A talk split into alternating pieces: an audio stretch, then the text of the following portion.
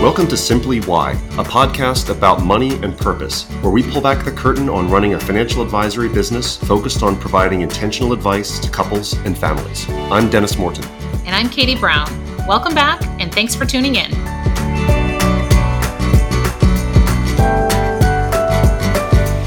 Hi, and welcome back to the Simply Why podcast. How are you, Katie? I'm doing fantastic. How are you, Dennis?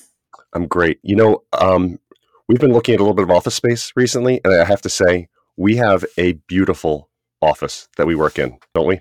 I love our office. So much glass, so much light, just a, a really nice collaborative space. Yeah, that, that that's not where we're reporting from today, is it? No, no, no, no. I, uh, you're you're in your home podcast studio, which is your lovely office. I think you're you're facing out the windows, right? Looking looking out. I am, the, yeah. I have a nice view. I saw a nice buck uh, come across the yard the other day, which is always fun to see right in your backyard. Yeah, yeah. I'm I'm reporting from the the Morton Family Podcast Studio, which is a cedar closet in the basement of our house. So it's you can no no one can see the uh, the luggage and coats hanging behind me, but they're there. So well, we'll see if your sound quality comes through better, Dennis. That, that's a good that's a good point. This is actually where my wife records her podcast. So never been down here before, but such it is on a work from home day.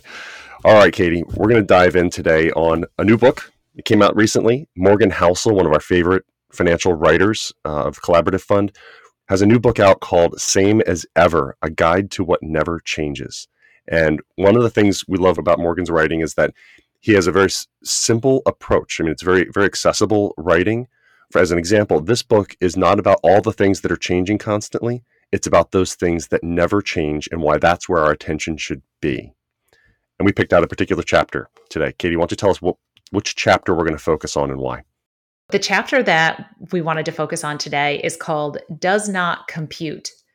And it's about all the things not numbers based. All of the mindsets, all of the stories behind the numbers, the stories about the future that we imply and allow us to influence the numbers and the decisions and everything we make. And, and sometimes those things don't compute. We, we can't boil it down to that math equation and get a simple answer that says, this is what's going to happen. And recognizing that there, there may be irrational mindsets, mm-hmm. or there may be people that think differently from us. There's all these different mindsets that are influencing the things that happen on a day to day basis. Yeah, I love the one quote that he had about, and he's, he's talking about emotions, right? The one thing you can't measure, can't predict, and can't model in a spreadsheet is the most powerful force in all of business and investing. That's a big statement, the most powerful force, but it's true. If this was about spreadsheets, if investing success was about finding the right spreadsheet, finding the right algorithm, I'm pretty sure somebody would have figured it out by now. Yeah. But it, it's not the case. Right. And it's always been that way. To Morgan's point, same as ever. If we go back, and I, I, I, think we've even perhaps talked about this before, the book The Great Depression, a diary by Benjamin Roth, where he talks about he literally his diary entries that he was writing down during the Great Depression would talk about the mindset of the individuals and how things were moving so fast and and and it didn't seem to make sense. And as we look at different points in history, that is often the case. If we reflect back say why did we do that? Why why did this event happen? Why did these things move when we weren't expecting them to? So to his point it's same as ever but it's it's challenging because we can't force ourselves to get to that point where things do make sense. Mm-hmm. One of the quotes in there I thought was really interesting is the need for certainty is the greatest disease that the mind faces. Yes, I mean, how taxing is that? It it really is. It erodes your confidence. It um, it's frustrating. You know, if you're spending so much energy trying to find certainty, and let's face it, the only thing that's certain is what just happened. Yes. What was the quote? I don't remember. We heard this recently. Just um, there was somewhere. Oh, it was, it was in an acceptance speech. I don't know which awards show it was, but anyway, the, the person accepting the award said, "There's a reason why the windshield is that much bigger than the rearview mirror. The only certainty is back there, and it's small." You got to keep looking out and accepting that there's big things ahead and they're not always easy to understand. It's not straightforward and linear. Yeah. And I think one of the things that Housel did in here that I thought was interesting was he used some extreme examples. He talked about extreme emotions, and, and wartime was, was one of actually two of the examples. One was World War II, and the other was Vietnam, saying that you can have all these great plans militarily, but don't discount the emotions of the other side. Because it is literally life and death. Mm-hmm. And the actions that someone's going to take could be beyond your expectation because the emotions are so extreme when you're in a wartime situation. But then he also applies it to something that we're both familiar with, which is running. I thought the running examples were really good. Yeah. One of the running examples that he noted in there was theoretically, you should be able to calculate out who the fastest runners are going to be. Theoretically, you should be able to look at heart health and the capability of, of the body based on its its muscle strength to determine how fast somebody's going to run, who's going to win that next race, who the who the top performers are going to be. But the piece that's discounted is how important that risk and reward is to you and how much work you're willing to put into it and when you get to that race day like how much pressure you put on yourself and it's it continues to be mind over matter where your mind can really surpass capabilities beyond what you even thought you had within you and so you can't always predict who that winner is going to be based on the science of it, based on the science of the muscles. It's the brain mindset and your thought process and, and how great that potential reward could be. Yeah, and you, you don't know your capabilities until you're you're in the heat of the moment. And it's that's the you know there's stories about people lifting cars off of people in, in the moment. They don't know their strength until you have to test it, mm-hmm. and we're fighting against that a lot. I don't know about you, but I've found historically with races, be it a half marathon or 10k or something like that, sometimes I've noted that my best races are when my expectations are lower, where I'm going in saying, I really don't care about this one today. I'm not going to put too much pressure. I'm just out here to have fun, and then I go out and crush it have you ever had that experience? Yeah. Yeah. A hundred percent. yeah, it, it's just it, it's wild because there, there are ones where I'm going, I'm going to PR this time, and you go out and you just burn out in the first five miles or something like that. But I ease into it, and pretty soon I'm running faster than I thought I was going to, and I could endure a lot longer at that pace than I thought I was going to because I didn't burn out early. I thought that was totally analogous to this. Yeah, my greatest PR was on a, a half marathon that was five days after I ran a marathon. And it was just the timing of, of how things landed. But I put zero expectations on myself. I said, you know what? I'm I'm literally just going to go out there. I'm going to do a slow run and I'm going to enjoy it. The weather was perfect. Things felt great. And I, I was honestly shocked that I had PR'd. It was not on my radar at all. I don't even think I clocked it on my watch. I wasn't even paying attention to how fast I was going. So, yeah, sometimes when you just take that pressure off and say, this doesn't count for anything, sometimes you can surpass expectations. Mm-hmm. I think on the other side, too, as, as you talked about in like wartime, when you are under severe pressure, that Herculean energy can come through and, and you can accomplish things far greater than you ever imagined on that side as well. So I think it can show up in different ways, and that's the unpredictability of it. Yeah. And Housel takes this into a different category at the tail end of the chapter where he talks about this this idea of the world makes sense to somebody else. Like there, there are things in the world that are very confusing to you. There are things you might be certain about, but there are other people in the world who that set of circumstances totally makes sense, and you're the unusual one to them. Mm-hmm. Kind of an interesting relationship dynamic. Yeah. And the influence too that we can have on one another when you start to compute, like, oh, okay, maybe I see their side and unfortunately, well, I'm going to say fortunately or unfortunately, once you start gaining momentum and group think, how that can move things as well. One of the examples that he had in there too is talking about Lehman Brothers mm-hmm. back in, in the financial crisis. I thought these were a couple of interesting statistics. Lehman Brothers was in great shape on September 10th, 2008. Its tier one capital ratio, a measure of the bank's ability to endure loss, was 11.7%. That was higher than the previous quarter, higher than Goldman Sachs, higher than Bank of America. It was more capital than Lehman had in 2007 when the banking industry was about as strong as it had ever been. And 72 hours later, Lehman was bankrupt. Mm-hmm. Couple that with another quote from the book that was, you know, every investment price, every market valuation is just a number from today multiplied by the story of tomorrow. And the story of Lehman changed. Mm-hmm and suddenly people lost faith.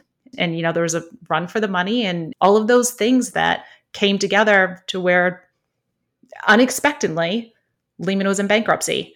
And it could happen that direction or the other direction like GameStop where it was near bankruptcy but there was a whole cohort of people that believed in GameStop and and they they really drove the stock price up to where it became a multi-billion dollar company within, you know, a very short period of time. It has since come down, but that group think and and sometimes recognizing those extreme views or emotionally appealing views and then once you kind of get a cohort behind it how that can really influence and drive investor behavior and life behavior.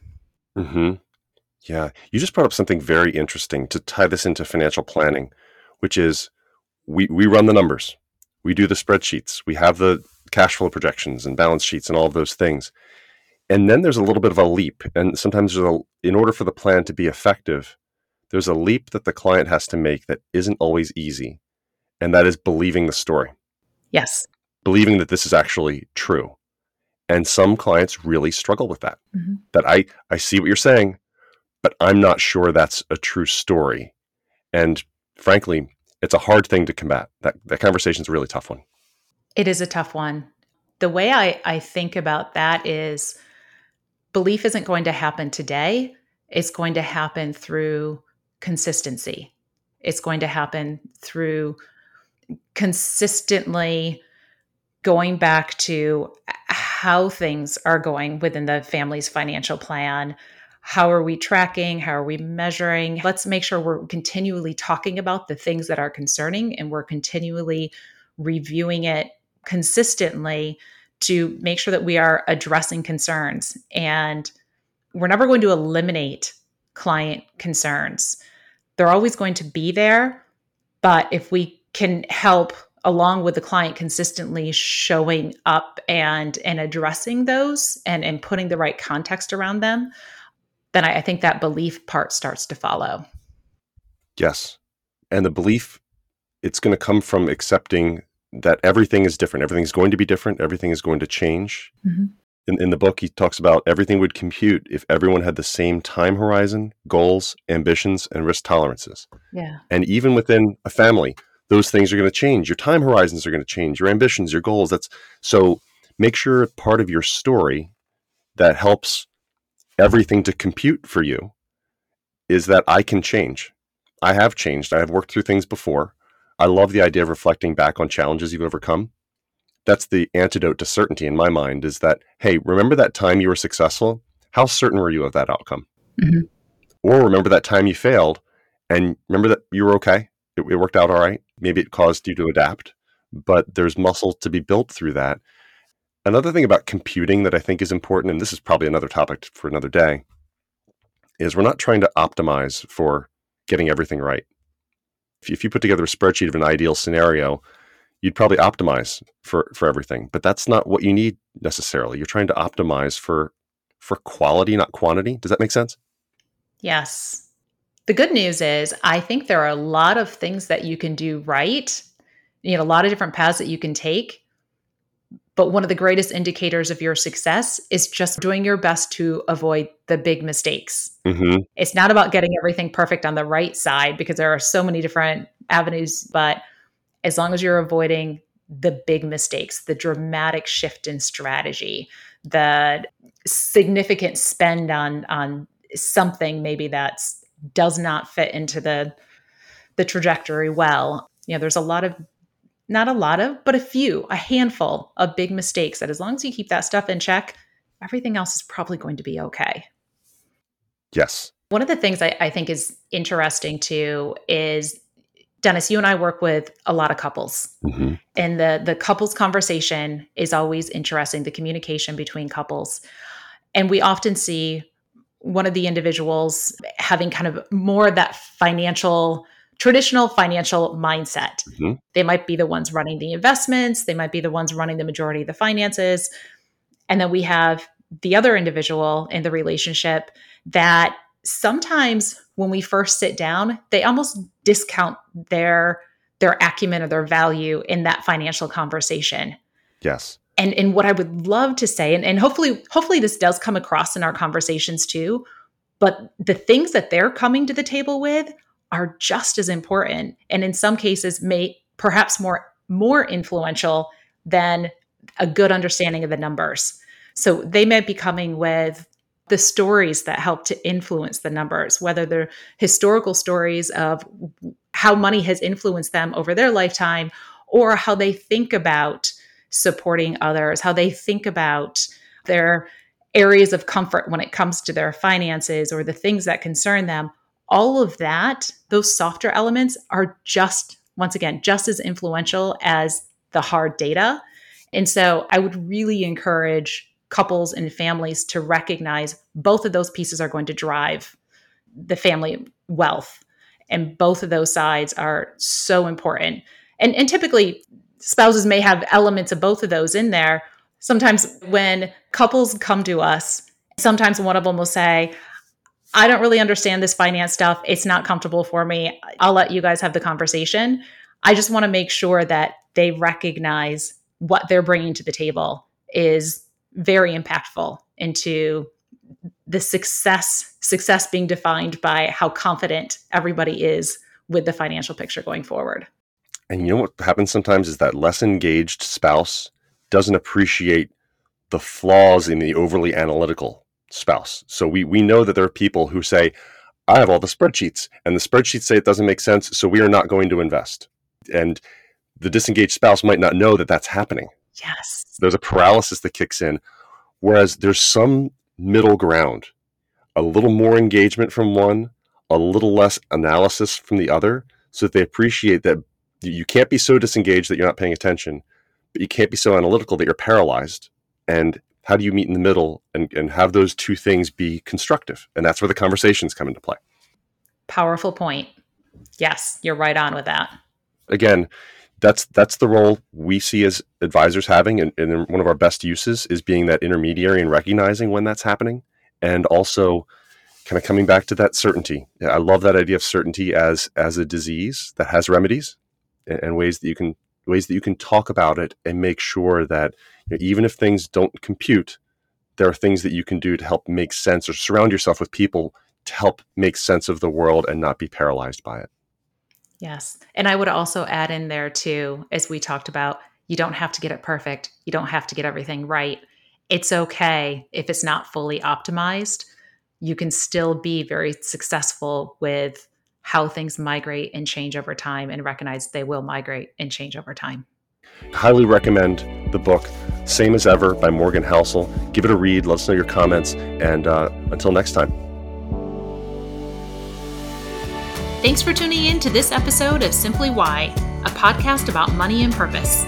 We hope you enjoyed getting to know us, how we approach leading a financial advisory practice, and the work we do every day to help families and couples make important financial decisions. Morton Brown Family Wealth is an SEC registered investment advisor. This podcast is designed for educational and informational purposes and not intended as investment advice. More information can be found at www.mortonbrownfw.com.